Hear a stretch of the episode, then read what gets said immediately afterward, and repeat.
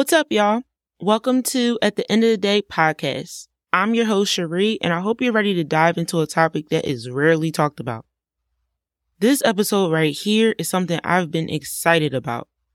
In the last episode, I mentioned that I thought I had my episodes planned out until God came and changed the plan. This episode was a part of the change, and I love that He put this on my heart because I believe it is necessary to talk about. It's one word that carries so much with it it isn't simple and it definitely isn't easy. I'm talking about faith. So many people struggle with it, but don't want to be honest about it. It kind of goes with what I mentioned before that Christians sometimes feel the need to present themselves as perfect when it comes to God. I feel that people are hesitant to have the discussion because they don't want to feel like they're saying they don't believe in God or that they don't love Him because they're struggling with their faith. I'm here to tell you that one has nothing to do with the other. You can love God and still struggle with having faith.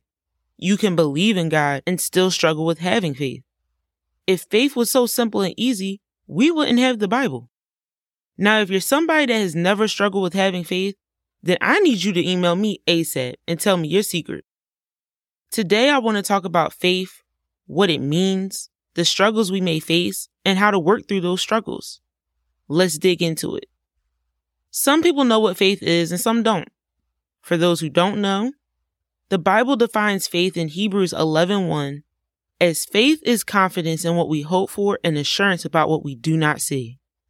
The phrase that always gets me about this verse is assurance about what we do not see. Now that is the part that I struggle with sometimes. This verse is telling me to have faith that God will do something in my life in spite of what it looks like. Some days it's easy and some days it isn't. Sometimes it takes everything in me to continue to hold on to faith in spite of what it looks like. But I assure you that it has always been worth it to work towards holding on to having faith instead of giving up altogether. I've come to realize that faith is one word, but there are different elements to it. In order to have faith, you need to have hope. Hebrews 11:1 tells us that. But do we know what it means to have hope? Oxford Languages defines hope as a feeling of expectation and a desire for a certain thing to happen. So in order to have hope, you have to start with having a feeling of expectation that whatever you're praying for and believing God to do will be done. Hope is like the root of faith. If you don't have hope that God could do it, then you don't have faith. Having the expectation and desire for God to do something in your life produces hope. With having hope, you can start to have faith. In order to have faith, you also have to have patience. Everything you're believing in God for may not come quickly, but that doesn't mean God never plans to do it for you. Having patience during your faith journey means that you're working towards being calm and mentally relaxed while waiting for God to show up and show out in your life. Freaking out and becoming anxious about the blessing taking so long doesn't change a thing. It just makes you more anxious, and that doesn't help or solve anything. In order to have faith, you also need to love yourself. Why, you may ask? I went through a season where I felt that God wouldn't bless me with the desires of my heart. I felt that He heard everyone else's prayers but mine. Even though I wanted the things I prayed about, I felt that He would just continue to bless everyone but me. Eventually, I came to the realization that feeling that way had absolutely nothing to do with God, and it had everything to do with how I viewed myself. I didn't feel worthy to receive the very thing I was praying for.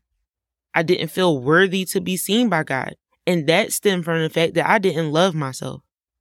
God was my foundation, but I allowed my lack of self love to create cracks in my foundation. When I learned to love myself, I was able to fill and patch up those cracks. Now I'm in a place where I have faith that God could do the impossible for me because I fully believe that I deserve to have good things happen in my life. Having faith can feel like a roller coaster sometimes. You have moments where you're on cloud nine and there's nothing that can bring you down. And then you have moments where you're low to the point that you feel like giving up hope that God could do it for you. But faith is like a muscle. You have to work out to strengthen it. Once you strengthened your faith, you have to work out to maintain your strength. I want to share with you three things that can help you strengthen your faith in God. The first thing is knowing Him for yourself. I can sit here and tell you to have faith, but it means nothing if you don't experience Him for yourself. When you know God for yourself, it enhances your faith. Think about your life. Think about where you used to be. Think about how far you've come. I know for a fact that there is something you have in your life now that you once prayed about. From the car to the new job to buying your house to being married or even having children. There was a time where you had faith God would do it. And look at you now. You had the very thing you prayed about. God made it happen for you. God showed up for you. It wasn't a coincidence and it definitely wasn't luck. When you understand that, it truly helps you to see him for who he is. By seeing who he is, your faith in him will increase. I want to share an example of what I mean by knowing God. I remember the first time I heard God speak to me. I was in church one day. It was offering time. I was in college at the time, so you know my finances were extremely tight.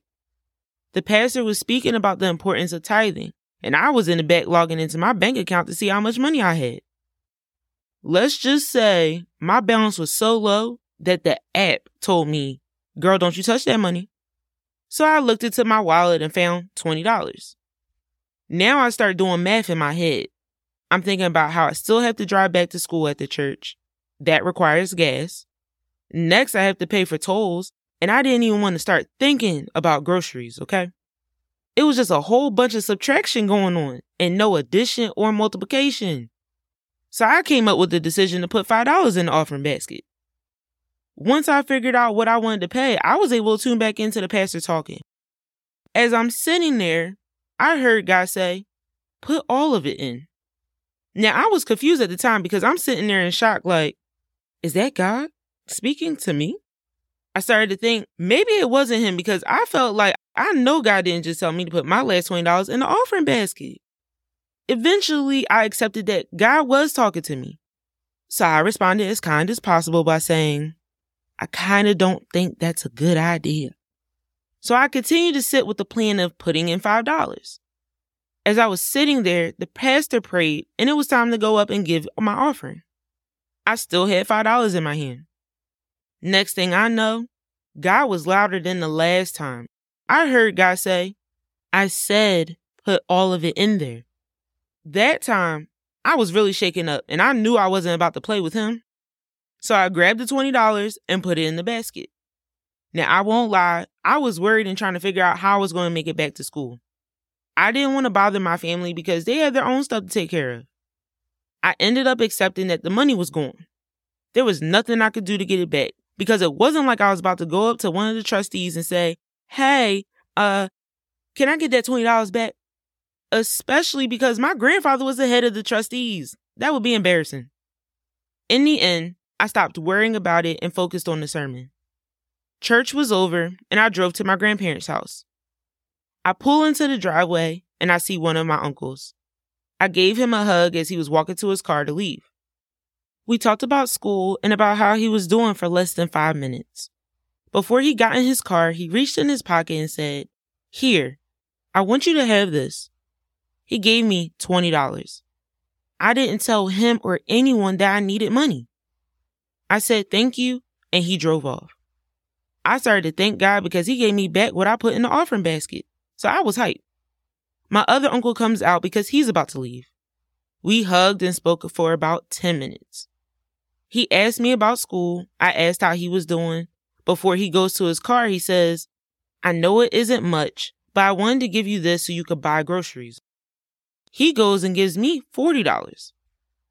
Now, in this moment, I'm in awe of what has just occurred since I left church, let alone the last 15 minutes. I said thank you to him and I went in the house to see my grandparents.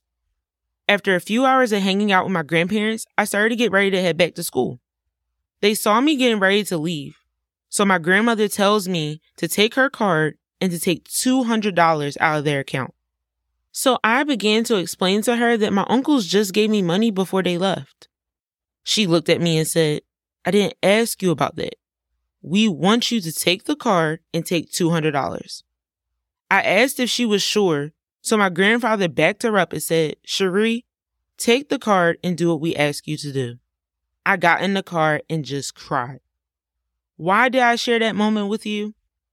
I shared that with you because since I experienced him in that way, I was able to know him in a way that I never knew him before. By experiencing him in that way, my faith in the area of finances became strengthened. Now, when I go through something with my finances, I go back to that moment. It's my reminder of who God is.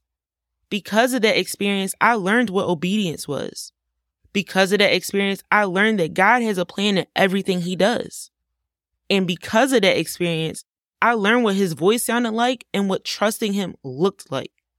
That moment was an example of how God's will is always better than what we want for our own life. I was willing to settle for $60, but God had it planned for me to receive $260. Listening to everyone's testimony is great, but when you experience Him for yourself, it heightens your faith in Him. When you experience Him for yourself, it builds your trust in Him. Once your trust is built, it helps you believe that He could do the very thing that seems impossible to you. The second thing that can help strengthen your faith in God is reading the Bible. I know it sounds cliche, but hear me out. Many Christians say, I love the Lord, but yet they don't read the Bible. I know this because I used to be one of those people. So this year, my best friend and I are starting to read the Bible starting from Genesis. I felt the need to do it because I started to ask myself, how can I say I love God if I don't know Him? Reading the Bible helps strengthen your faith because you read about the God we serve. You read about how He blessed and healed people. The biggest thing for me has been reading about other people's struggle with faith in the Bible. For example, Sarah. God promised to bless Sarah and Abraham with a baby. She laughed because she was old, and yet God blessed her with a son when she was 90 years old. Her laughter came from a place of her feeling like that was impossible because of her age. She didn't have an attitude of, well, God said it, so I will patiently wait. She struggled to have faith because of what it looked like. It's reassuring to read about other people that struggle with having faith because you start to feel like you're not the only one. Reading the Bible also helps you to realize that God has references when it comes to doing the impossible. We don't say that He can do the impossible because it sounds cute. We say it because we have read about Him doing the impossible more times than we can count. The third thing that can help strengthen your faith in God is accepting that having doubt sometimes is a part of the journey. It's okay if you have moments of doubt, but you have to make sure you do something about it. It becomes a problem when you're doubting God and you're doing nothing to fix it. When you do nothing to fix it, there becomes distance between you and God. And we already know that the devil loves when there is distance. Having faith is like a beautiful garden and doubt is like the weeds. You know weeds can grow in the garden sometimes. We don't do anything to help them grow. They just pop up. Even when you do everything to prevent them from coming back, they come back again. Nobody likes to have doubts and yet they just pop up. Ignoring the doubt that you feel only allows it to grow. The question becomes, do you want weeds to take over your flowers? Here's the thing about weeds. Every time you pull them up, you have to make sure you get to the root. If you get to the root, and put down treatment to prevent them from popping up, there are two things that can happen. You either kill all the weeds so they don't return ever again, or if they pop up, they show up smaller and less aggressive than the first time you saw them. Over time, as you continue to treat them, those weeds will return less and less. It's the same thing with having doubt. You have to get down to the root of your doubt and address it. In order to prevent it, you have to be honest with God and work towards staying connected with Him by listening to gospel music, listening to sermons, reading the Bible, and praying. If it pops up again, it will be smaller than the last time you felt doubt, and it will continue to shrink the more you stay consistent with your treatment of prevention. The more you work on your garden of faith, the doubts you feel will show up less and less. Now guess what, y'all? It's Q&S time. For those of you listening for the first time, Q&S stands for quote in scripture. This is a time that I share a quote in scripture to encourage you for the week ahead. The quote I chose for this week is from Ben Stein, and he said, Faith is not believing that God can, it is knowing that God will. I'm sorry, but I feel the need to read it again because that was deep. He said, faith is not believing that God can, it is knowing that God will. This is so true because God can do the impossible. There is nothing that he can't do. We have to work on knowing he will do it. We have to work on being 100% confident that he's going to do something in spite of how impossible it may look. We can't see God, but yet we know he is there. We must have the same attitude about things we have faith about. Don't worry about what it looks like. Focus on what you know God will do. The scripture I chose for this week is from James chapter 1 verse 2 through 3. I'm reading from the New International Version and it reads, Consider it pure joy, my brothers and sisters, whenever you face trials of many kinds, because you know that the testing of your faith produces perseverance. I love this because it's a reminder that having faith will come with tests. One day I heard someone say, you can't have a testimony without the test. To be honest, it's the tests, the trials, and the tribulations that make having faith difficult sometimes. And sometimes I feel that we make it worse when we focus on what we see instead of focusing on who is in control. God constantly reassures us that He got us, but we still react as if He doesn't. He has given us so many promises in the Bible, but we tend to treat those promises like He just said it for fun. We always value those who are honest and consistent. Well, there is nobody more honest and consistent than God. The Bible tells me that God is a man that he shall not lie, that he works all things together for good, that he will never leave me nor forsake me, that he will give rest to those who are weary and burdened, that he plans to prosper you and not to harm you. If we know all of that, then we should work on having more trust when our faith is being tested. Now, I know it's easier said than done, but we have to work on it. The scripture stated that the testing of faith produces perseverance. That's another promise. He is promising that you will be tested, but he's also promising that he will use that test to make you better. So the next time your faith is being tested, hold on to his promises because in the Bible, God is giving us a hundred percent guarantee that in spite of how the test looks and feels, you're going to be better then okay. Now that's a wrap for this episode. Thank you so much for tuning in. If you like today's episode, make sure you hit that follow button and leave a review. I would love to read your feedback. You can also follow me on Instagram under the name ATEOTD Podcast. If you have something you need advice about or just something you want to share, you can send me an email to ATEOTD Podcast 8 at gmail.com. If you know someone that needs encouragement, make sure you share this with them. Before we go, I want you to know no matter what you're going through, God is in control. Every season of hardship where my faith was being tested, it was just that a season. Nothing I have gone through has lasted forever. And at the end of every test, I came out better than when I went in. So find comfort in the fact that your season of struggle is to make you better and not to harm you. Find comfort in the fact that God wastes nothing.